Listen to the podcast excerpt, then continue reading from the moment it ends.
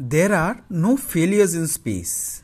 Everything is a learning, not just for the country who has sent the mission, but also for the world community as a whole.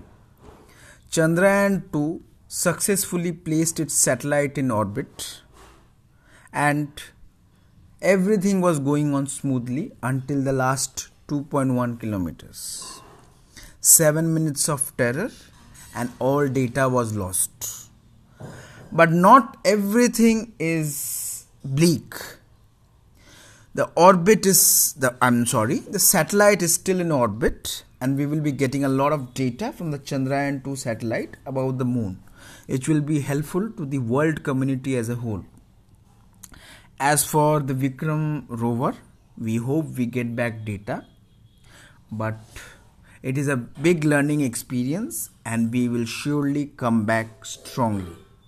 I am hopeful that with the learning, we will be able to land on the South Pole successfully. Congratulations to all the scientists. We are not even a speck of dust on the shoe. We appreciate them, and the world community has rightfully come out congratulating us. I'm sorry for the people who were disappointed, but for a risk averse country as India, this is a big achievement. Aiming for the best, televising it, and not worrying about the outcome. That is a sign of a maturing country. Friends, keep up the chin. We will be on the moon.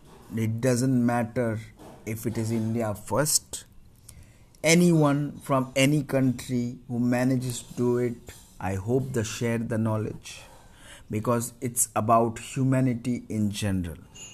Space may be the final frontier, but knowledge is eternal. Thank you.